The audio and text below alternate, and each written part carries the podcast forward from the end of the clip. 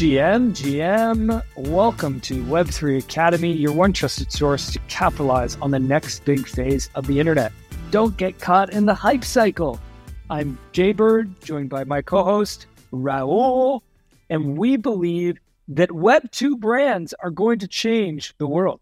That's why we're carving a path for doers to confidently build and invest in Web3. Sick. I'm so grateful to be live when that intro is made. Welcome to the show, everybody. We are breaking down today the blueprint for brands joining Web3. We're going to dive into some examples of some specific brands. Raul, why don't you uh, kind of give us the lowdown on what we're going to be talking about today? Yeah, for sure.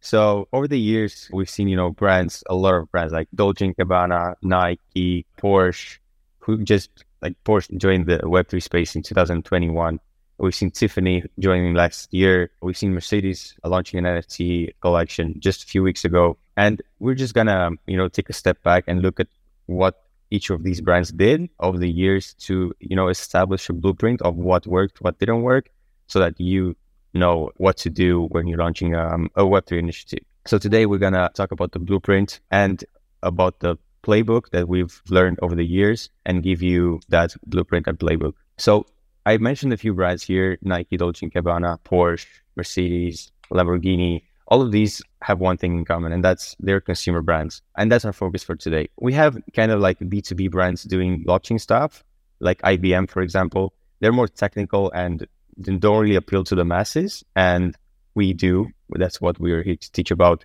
That's why we're going to focus on the consumer brands today. The future of social media is here, and that future lives in Web3 on top of Lens Protocol. Web2 social platforms are broken and ripe for disruption.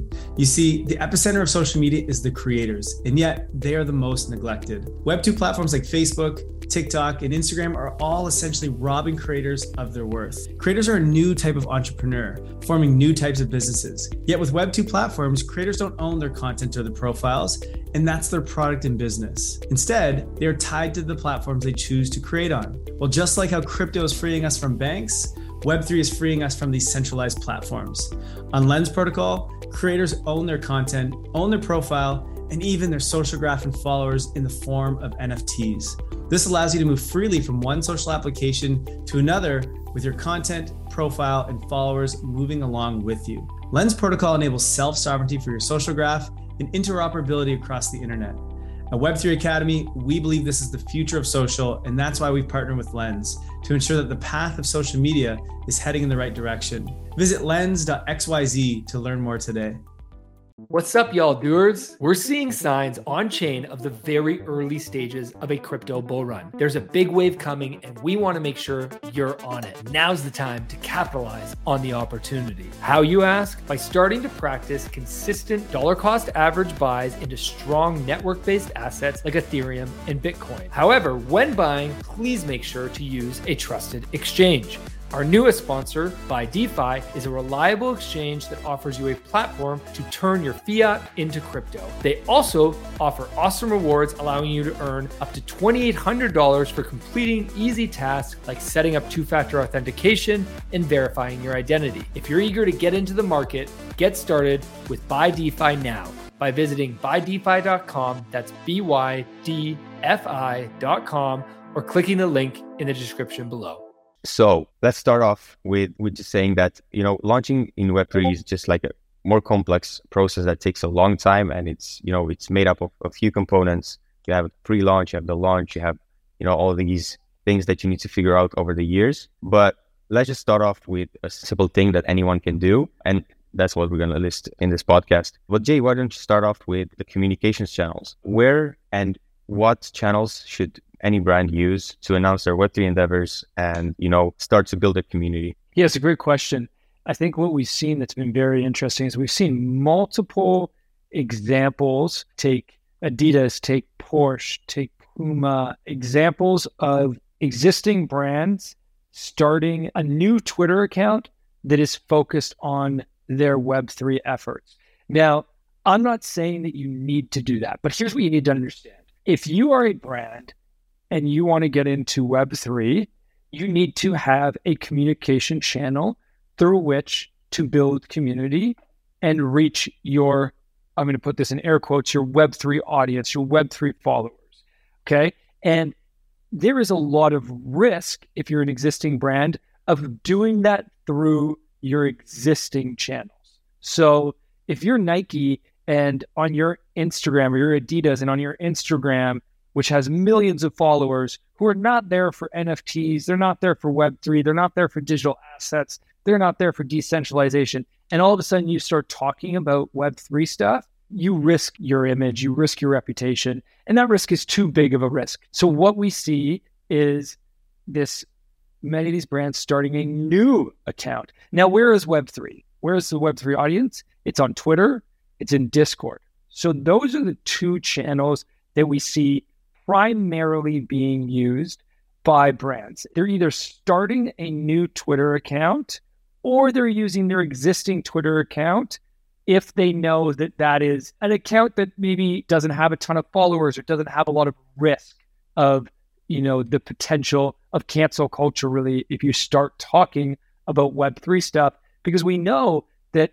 unfortunately within the mass audience within most of the market most people don't like crypto and NFTs. And that's okay. They don't like it because they don't understand it. And we don't need to get into that right now. They will like it and they will understand it in the future because this is inevitable and this is all coming. Blockchain will be in all parts of businesses. If you're a brand and you're thinking about jumping into Web3, one of the first things you need to do in part of your plan is what are the communication channels? And you need to, I would recommend Twitter and Discord your Discord is most likely new, highly unlikely you already have a Discord. So that's great because you know that a new Discord is going to be the place where it's only going to be around your Web3 brand. Now, if you're going to do Discord, you better make sure you have the time to do it. And you better make sure you have community moderators that understand how to keep it engaging. A lot of Discord servers start off with tons of hype and tons of excitement and then die down. So that's something you got to make sure you have people behind it. And then Twitter obviously makes a ton of sense. And personally, I like the model of starting a new Twitter that is focused on Web3, especially when you can do, you can have Puma, Puma.eth. But actually, let's take Puma as an example. Puma did not start a new Twitter. They took their existing Twitter and they turned it into their Web3 Twitter. It's got like 2 million followers on it. And they just changed their their name to Puma.eth. And boom, that became their Web2 channel for communication. So the thing that we see is if you are going to, what Puma didn't do was they didn't start talking about Web3 on their Instagram. They didn't start talking about on their TikTok. They actually purposely only talk about it on their Twitter. So you either start a new account, and if you're going to do that, do it in Twitter, or use your existing account, but do not spread it across all of your accounts. Keep it to one platform and make that your Web3 communication platform. Raul, I'm curious, what do you think? Do you like the idea of starting a brand starting a new Twitter account, or do you think they should use their existing ones? Yeah. So before I answer that question, I just need to say that don't launch on Instagram. People on Instagram hate crypto and hate Web3 from what I'm seeing. So definitely stick with Twitter and Discord, as you said. Yeah, I had this uh, discussion with T-Pan in our Discord the other day. I was just kind of like thinking about whether or not brands should, you know, create this extra account. To me, it just seems like a branch off from their brand. And they're like, okay, let's just test the waters here and see what what's up, what's going on, and stuff like that. I think they're not like really serious about what they're experimenting with. They're like, okay, let's just branch this off, and if this goes out, we, we won't get too much hate. Mm-hmm. The reason why this is happening, and I think like T-Pan made me realize that this is a good thing, is we gotta realize that people behind these companies are like very well paid individuals. They don't want to risk their jobs. They want to take this step and they want to innovate for this company, but they don't want to lose their job. So I think it's overall it's a good play to you know create this extra account like Mercedes did with their Mercedes Next and like Nike did with Dot Swoosh and RTFKT by acquiring RTFKT actually. Yeah, I think that's that's the right play. But as he said for Puma, who like maybe if they don't have a huge social media strategy or plan, I think Puma didn't have a huge social media plan. They should just use that for Web3 if they're not using it at all. So it depends on, on the brand, but yeah, I think overall they should make an extra account just to not get canceled because, as you said, cancel culture is, is huge nowadays. I think that starting an extra account makes sense in the beginning just because of the risk. Yeah, like I'm looking at Puma right now. Puma's two million followers on Twitter. Like, don't say that they don't have a social media plan. They got a, they got a massive Mm-hmm. social media plan. If they got two million followers on Twitter, but what they're doing is they're leaning into the fact that they know Twitter is where Web three audience is, and they're right now on their account. They've got a pinned post that is all about the release of their shoe with uh, LaMelo, which is an upcoming drop, and you need a mint pass in order to get this. So they're really leaning in to Web3 in their Twitter, which is that's a big risk to me. I mean, I haven't gone through and seen if they're like, I'm curious, I'd be curious to know what the sentiment is. Like, are people embracing this? Are there 2 million followers excited about that? That's a risk. Like, I just think it makes the other reason why I like starting an account just for your Web3 initiative is it gives you the opportunity to brand that account in a very Web3 way. Like I love what Adidas did. Adidas went out, they bought it, and then they made Indigo Herz. They created an entire character. They gave their ape a name, and then they made a Mhm. Twitter profile for Indigo Herz. And he is the face of their Web3 initiatives.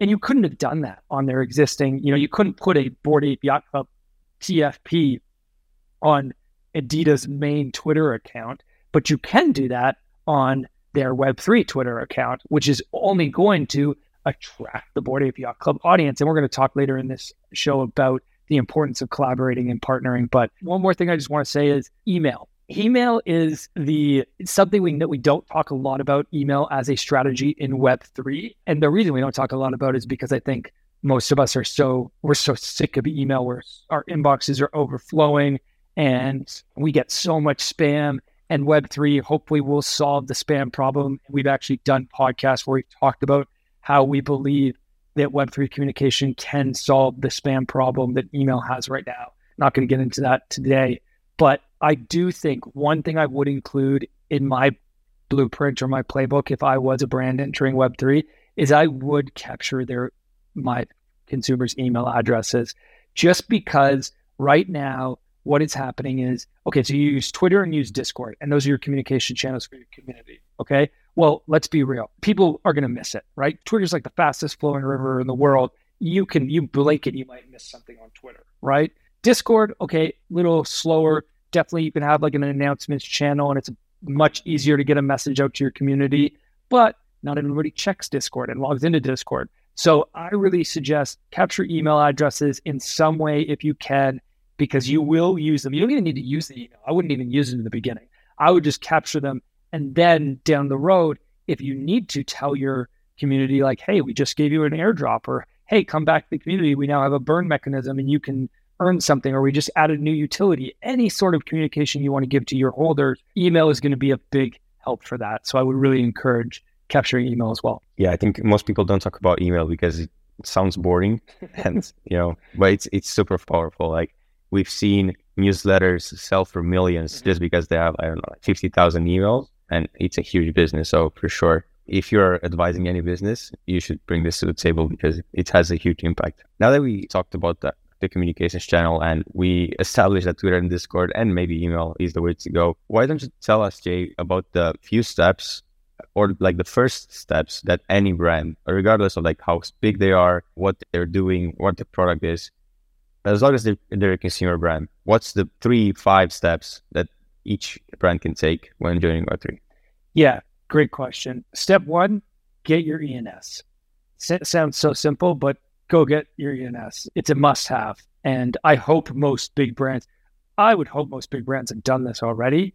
But, you know, it, it makes me think about uh, one of the best things that Budweiser did was they bought beer.eth and then they built their entire Web3 brand around beer.eth. That's awesome. Like now they own beer.eth. Not any of the other beer companies in the world, which there are, you know, thousands of beer companies, probably hundreds of thousands of beer companies, and they own beer.eth. So go invest in some ENS, get your brand ENS, right? Get Budweiser.eth or whatever brand you are. And then also, I would probably invest in some other ones as well, right? Like think about what categories you fit into and grab those the way Budweiser grabbed beer.eth. The next thing I would do is I would really encourage people to start small and simple. Don't feel like you need to go build a smart contract. Don't feel like you need to go create a full digital experience. No, no, no, no, no. Do something really simple. And the way you do that is give a free NFT to your most loyal fans. Do a free mint. And there's two ways that you can do a free mint that's really simple. If you're doing an, an event, whether it be a digital event or an in person event, give a POAP. Raul, you can talk about how last week you were in Portugal and Web3 Academy had an event and we gave a POAP simply by scanning a QR code at that event, right? So give a POAP if you're an event. If you don't have an event, then I would just do a free mint on a platform like Zora or something similar like that. There's so many different platforms, tools available to do very simple free mints where you don't need to understand smart contracts. You don't need to create the smart contract, right? And that type of free mint, I would try to do that around something. Like, don't just give a free mint that's like your logo. What we've seen a lot of companies do for a free mint is product launches. So maybe you're launching a new product. Maybe if you're a fashion company, maybe your new collection is coming out. Do a free mint around that collection. If you're an artist and you got a new album coming out, do a free mint around that album. The thing about a free mint, you don't have to give utility in a free mint. That's the key. That's why it's so simple to do a free mint because it's just an opportunity to start to get your audience, start to get them in the mindset of like, oh, okay, I attended an event or I follow you and I saw this new product launch. Okay, now you're going to give me a free mint. And because it's free, there's no expectation of utility. So you don't have to explain what they get from it. You just give them something, you get their wallet address as a result of that, and you start to have abilities to start to engage with them. We'll talk about where you can take this. And the other thing I would say is whatever you do, make sure that it is a Web3 mullet like experience. And what I say when I say the Web3 mullet, we say this all the time on the show. It's Web2 in the front, Web3 in the back. So let's say you're doing a POAP, make sure it's very simple. Make sure it's really easy. Use a QR code, which everyone understands. It's very Web2, right? Make sure it's very easy for them to collect that POAP. If they have to go and download a wallet and then set up a wallet, you're going to lose them, right? So, and this is where we're seeing so many software companies, so many tech platforms that are building these type of experiences where no longer is it like go download wallet, go to an exchange, buy ETH with from that exchange, transfer that money from that exchange to your wallet, then you can go and mint whatever you need to mint. Like that is too much. So what you need is you need to hide all of that by making it very simple. So you need basically the ideal is somebody can come to your website, they punch in their email, they don't have to pay, and the problem with this is the challenge with free mints is we say that they're free, but they're never actually free because of gas and transaction fees, right? So you got to hide that. So what you need to do is you need to use a platform that allows you to do that. I mean, one example of that is Aurora Cloud, who is uh, one of the uh, biggest layer one blockchains that's built on top of the Near protocol. It's EVM compatible. They right now have built out a way, it's called Borealis Business. And it's basically a protocol that allows any business to cover gas on behalf of the consumer so that you can do exactly what I said, so that you can give your consumer experience where it's like, come to website, enter email, click a mint button. You don't even need to set up a wallet. The wallet is set up for you using your email. It's going to be custodied on your behalf. And let's be real, most people don't care about self custody in the beginning. That's not the reason that people are going to enter in Web3. They're entering because they love your brand and they want to support you. And they're like, oh, cool, you're going to give me something for attending this event, or you're going to give me something for this new product launch that you're having. Like, cool, great, I'll collect that. I'll be part of that, right? But they don't want to set up a wallet and do all this. So you you need that to be simple. Email, either credit card if it's a mint with payment, or ideally do it as a free mint and cover the gas. Use something like Aurora Cloud in order to cover the gas. So you would pay, the business would pay for the gas in that case, uh, not the user. So it's you're incurring a little bit of a cost. But if you're using Polygon or one of these layer twos or side chains, then gas is going to be fairly cheap. You know, honestly, you could probably contact, like if you contacted Polygon or you contacted Arbitrum or any of these or Optimism, I'll bet you most of them would be like, we'll tell you how you can cover gas or we'll split the gas with you because all of these chains want development. They want businesses building on top of their chains right now. I'm the same with Aurora too. Aurora would, would probably help you out as well. So yeah, I think that just to go back to your question there, Raul, like what are the steps that any brand should take?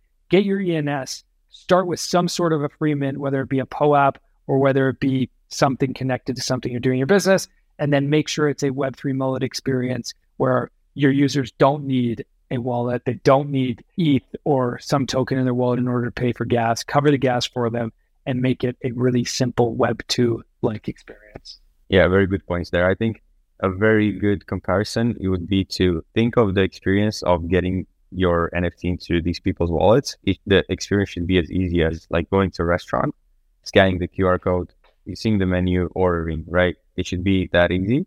If it's that easy, you're set. That's a good analogy. Okay. I like that one, Raul. Is it? Yeah, that's good. Hey, I, w- I want you to tell us about um. Just give some specific examples here.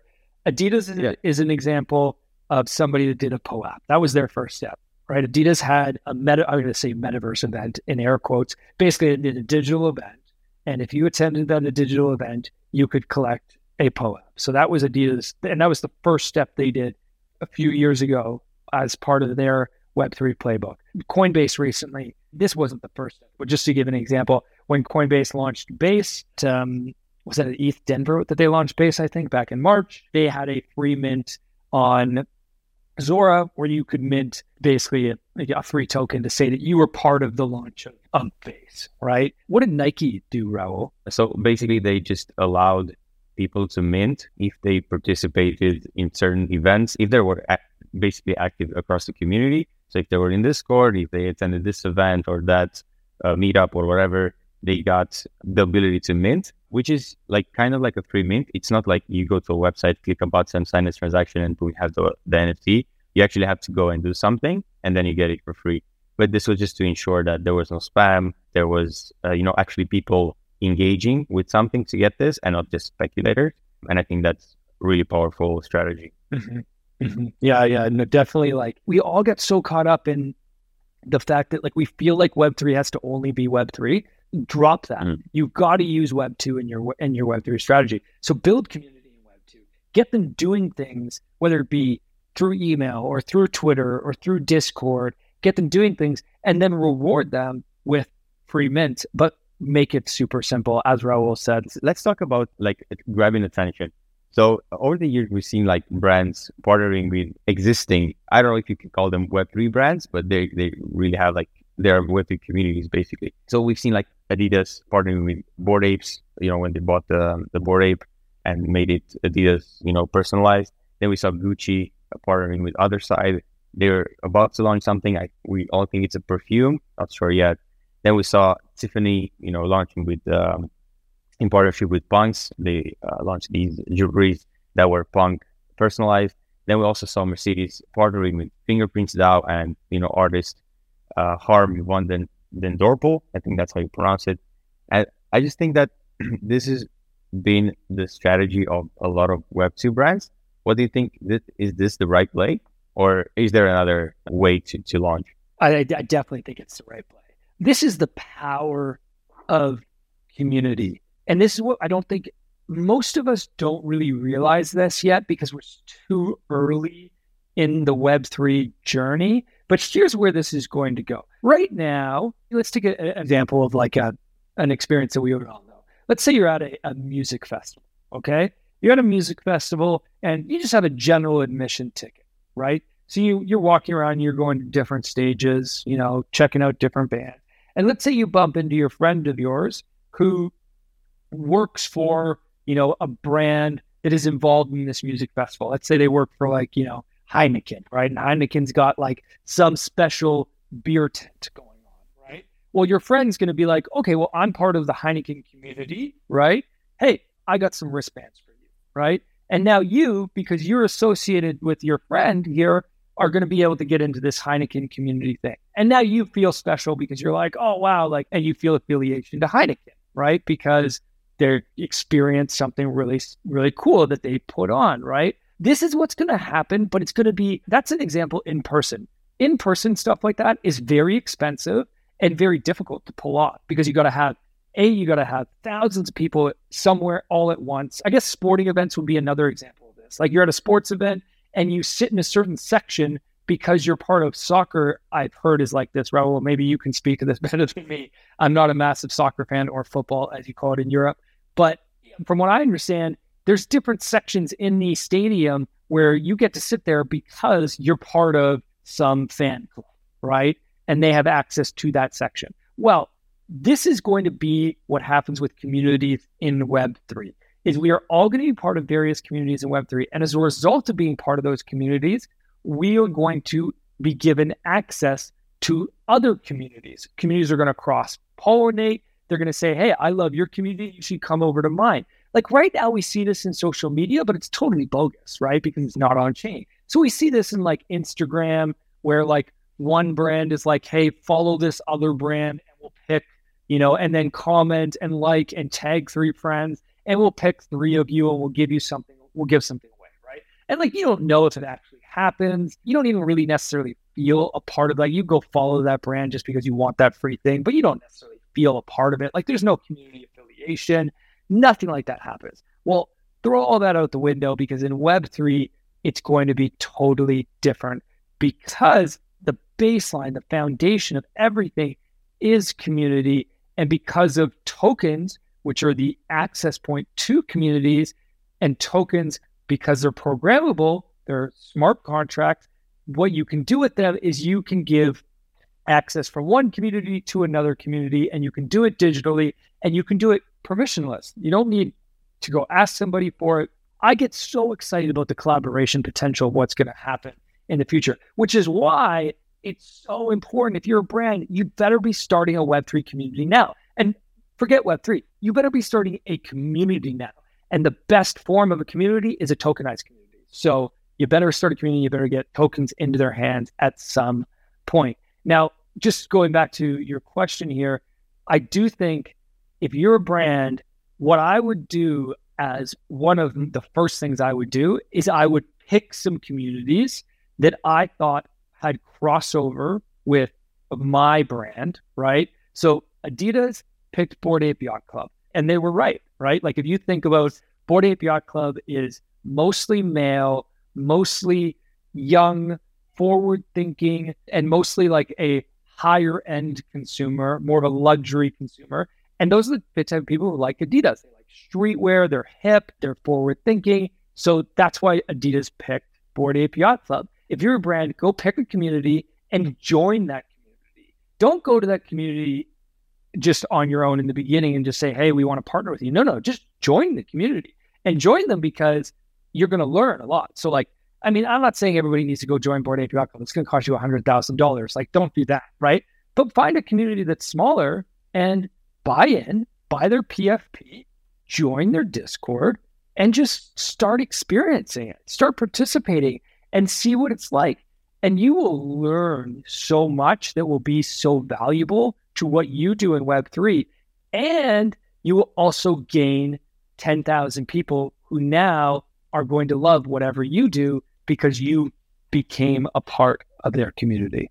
Yeah. And just to add to this, I think this concept of collaboration and building community, it's not new because of Web3. It's been there for years. For example, I support Arsenal, and when I go, went to the match with uh, a community from Romania, because we all support Arsenal, we got complimentary drinks at halftime. We got to meet the players, so we got like additional benefits.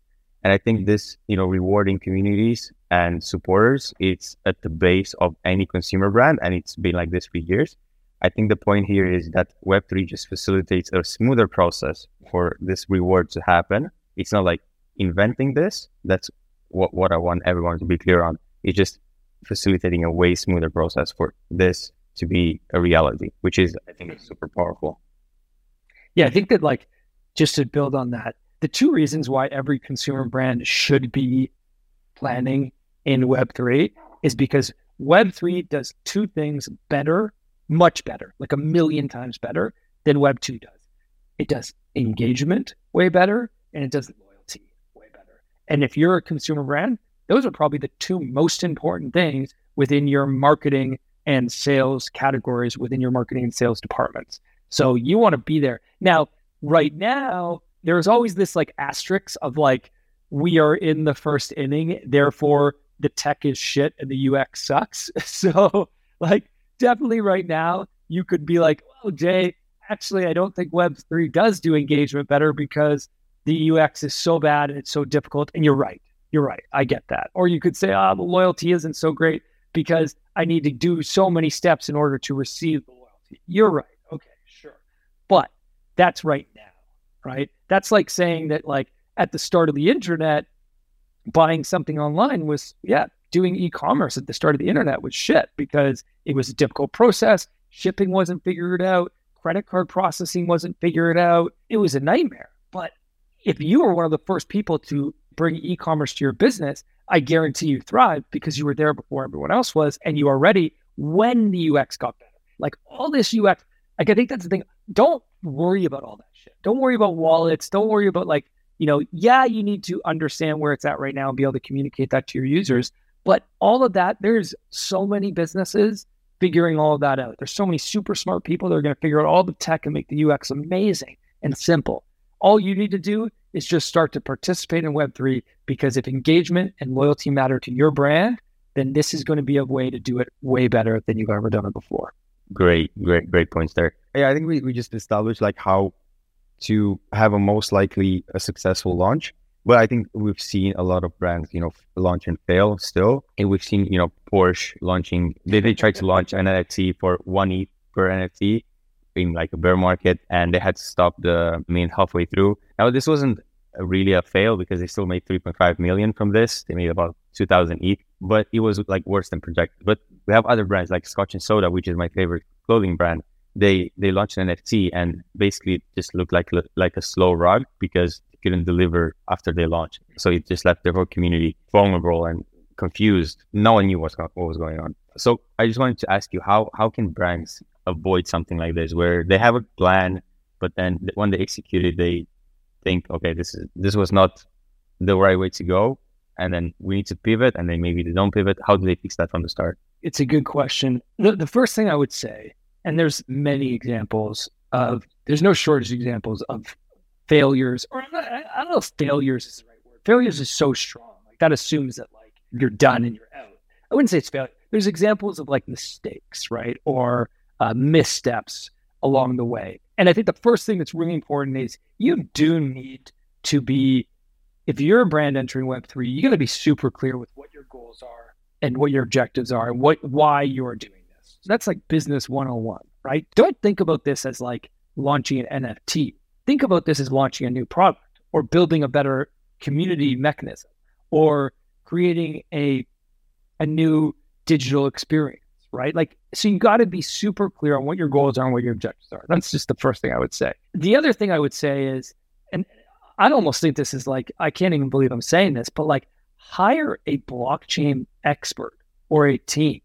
Like if you are a brand and you're you know scotch and soda let's take that as an example raul I don't know who worked on that, but the simplest thing I would do, I talked about joining a community, right? So go join an existing Web3 community. So you're Scotch and Soda. I don't know who matches with Scotch and Soda. Raul, like, can you think of a PFP collection that matches with Scotch and Soda? Not really. They are like more extravagant, like a lot of colors, maybe doodles. Doodles is like young though. It's like an older doodles. Who's like an older hip doodles? Maybe moonbirds. Maybe moonbirds. Yeah, moonbirds. moonbirds yeah. is more art, but like they're kind of artsy. Yes, like let's say moonbirds, right? So like, anyways, go join an existing community and become part of that community. But then also make sure you hire people who know what they're talking about. And this is the biggest thing I want to say to everybody that's listening in this Twitter space, or if mm-hmm. you're listening on the podcast, if you're not here with us live, if you want a job right now, and I don't mean a full time job, if you just want like a consulting gig, go approach any brand that you love and you use. Just like, you know, drop them a note in Twitter or anything and just like, hey, what are you guys doing with blockchain? What are you doing with Web3? You know, do you guys know what you're doing? I would love to. I would love to help you build a plan. Is Wanzi in here? I don't think Wanzi's in here anymore, but Wanzi was in this was in the Twitter space earlier, and he was earlier, like I must have been six months ago. He's a big music fan. He just approached Ultra Music and he helped them write a blockchain plan for using an NFT as a ticket at one of their upcoming events. you know, it's not like he's like some, you know, big name consultant or has an agency or anything like that. He's just he's just a guy who's a hustler and approached them. And so I think there's a big opportunity for anybody right now to be a blockchain consultant. And if you're a brand, you better be hiring blockchain consultants or you better be hiring blockchain experts. Really, what you should be doing, is you should be hiring a team. But obviously, that depends upon budget as to whether or not you can afford to hire a full team. But that's the ideal in my mind. Like Adidas, Nike, Tiffany's, Gucci, the brands that have been doing this well, they've all got a full blockchain team that is within the organization that is they're going to be web3 native they're experts on blockchain. They're attending the conferences. They get this stuff from the inside out right? It's like the early days of the internet. You would have hired a like you know a digital team for the first time and that digital team was what took you online. Well same thing. Now you need a blockchain team and that blockchain team is who takes you on chain. Great answer. We also got a question from Captain Softball. And by the way, if anyone has any questions, just feel free to drop them in the comment section or raise your hand uh, if you want to speak and we can address them. But we got a, a, great question here that fits in this discussion. And it's from Captain Softball. He asked, How do you build community though? Does every brand have a community potential?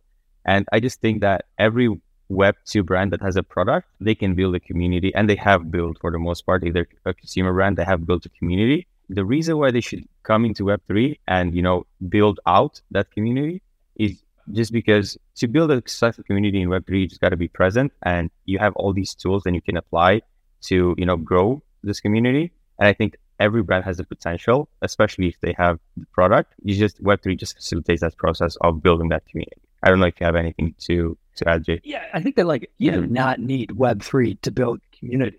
All you need to build community is something that you all share, right? And usually it's a shared mission. It's a share. It's a shared set of beliefs, right?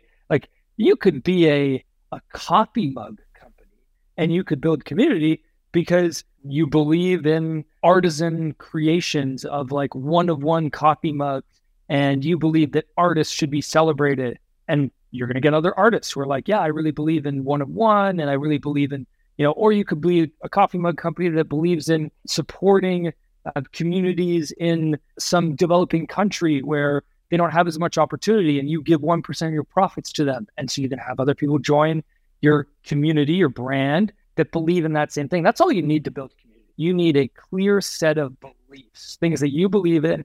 And then what's going to happen is other people that believe in the same thing will be attracted to your community. And then you'll start to engage around that. So you don't need Web3 to build a community as long as you have that that shared set of beliefs. Web3, as you said, Raul, it's just a way better toolkit to engage your community. I think that's the one thing is like blockchain and Web3, it's a toolkit. It's not a product, right? NFTs are not a product. NFTs are not a business. They're just a toolkit and a toolkit that you can use to build stronger communities, to create better engagement with your fans, to, to create better loyalty, to create better digital experiences, all things that your users care about and they want, right? So, yeah, I don't know if that that answered your question there. Uh, Raul, I want to hear the Porsche versus Mercedes example when we talk about. You mentioned Porsche before, and they they made a mistake. They didn't fail. They overpriced selling their collection at one ETH. It wasn't even a problem to sell it at one ETH. The problem was that the supply was way too high at one ETH, so they didn't sell out. But they they adjusted quickly and they just capped the supply. But why do you think Porsche failed versus like why do you think Mercedes is, is successful right now? Yeah, so I think it's the answer is based on your point with like hiring a blockchain team or like blockchain experts. So what we've seen from Porsche is like they didn't seem like Web three native. It seemed like like their communications were basically coming from their marketing team who just like were assigned this Web3 project, go launch an NFT and build this community, have this Twitter account grow, whatever.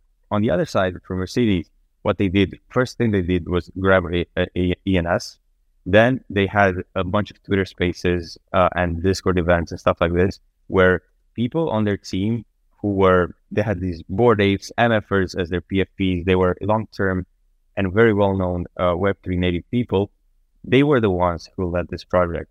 And well, okay, Mercedes didn't raise that much money, but it's not about the raise. It's about like their plan. It just seemed like they were much more communicative and it made like better sense for for their plan and the way they communicated for the long term.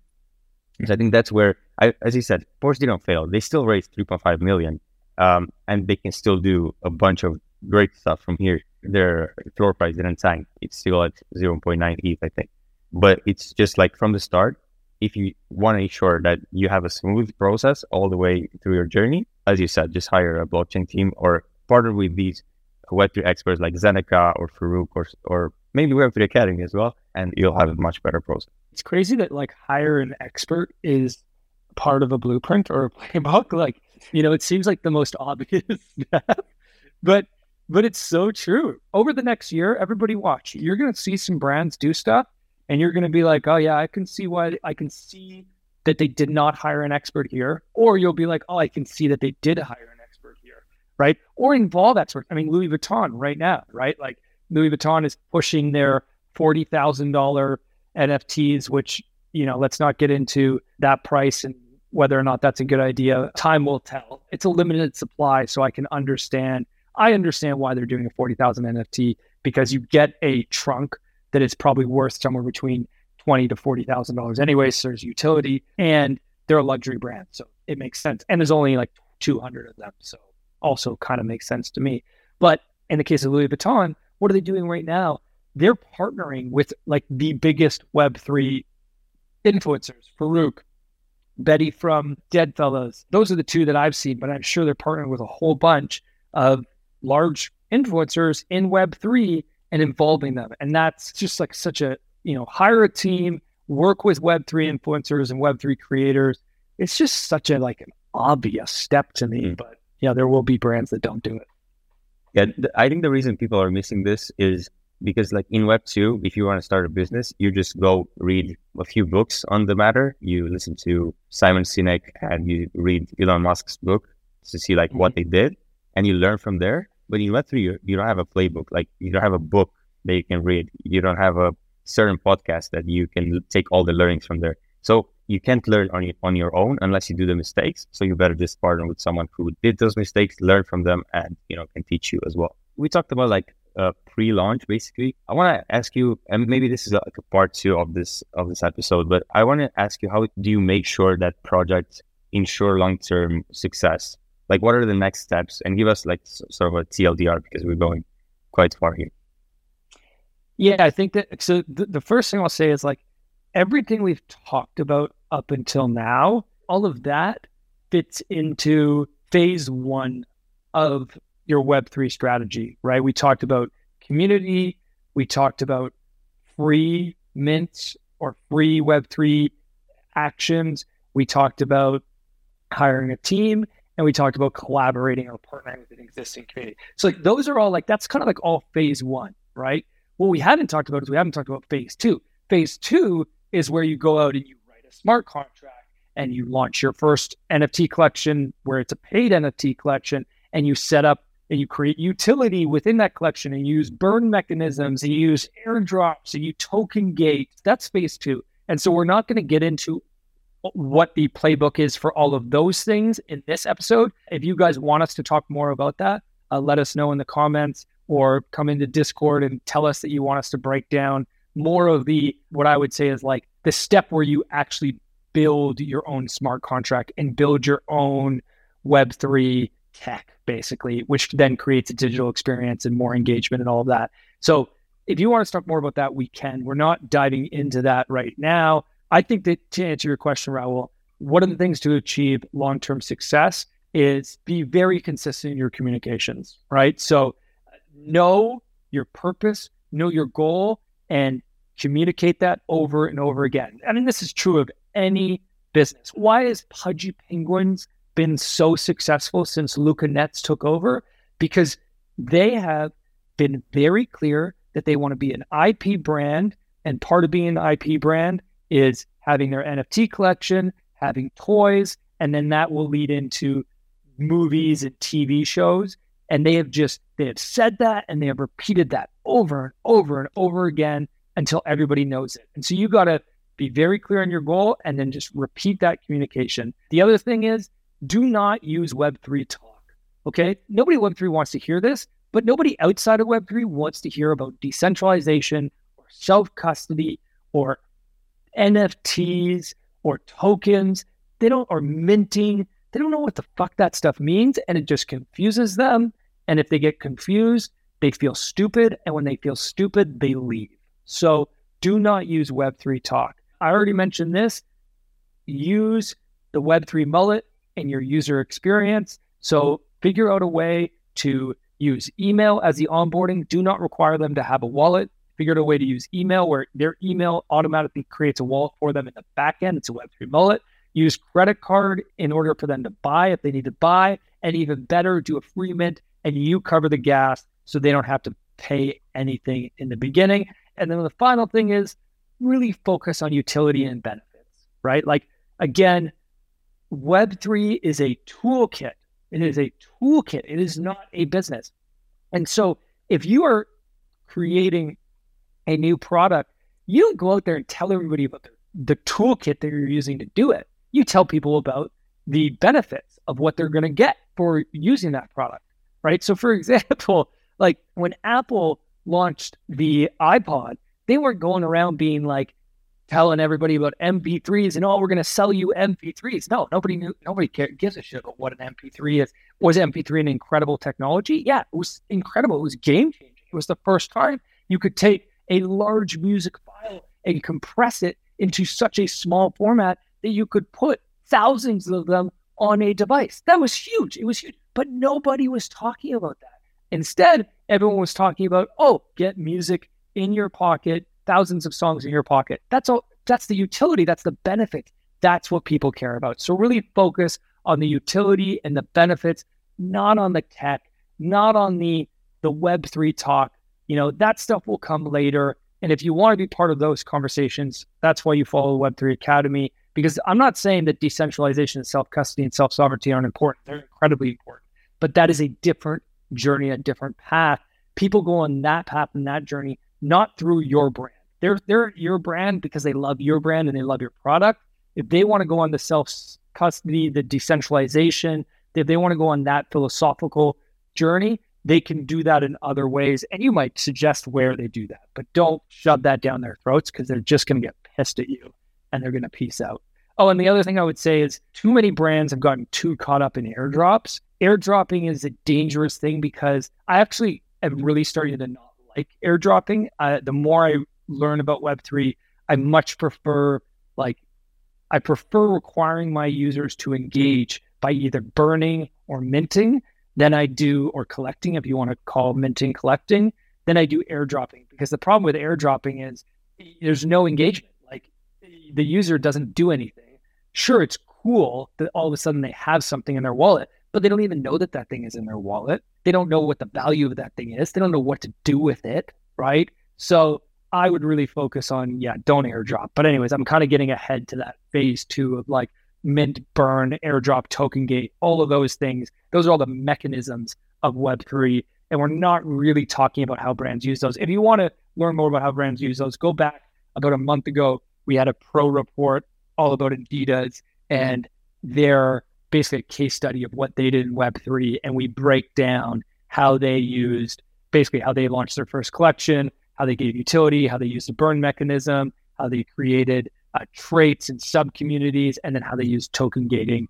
Uh, and that kind of all breaks down those mechanisms. Great. That was great, Jay. I think the point to emphasize is the fact that people should indeed focus on the utility and the benefits and not the features. That's the 101 of copywriting. But I think it's hard for people to because we don't have clear in real life, you know, use cases yet for NFTs. I mean, we do, but it's like they're hard to explain.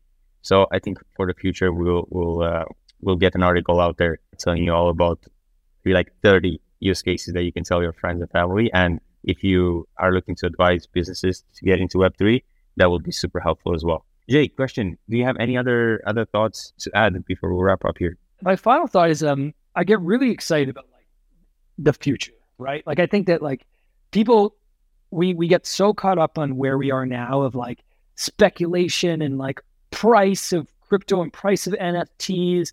Like that's just this moment in time.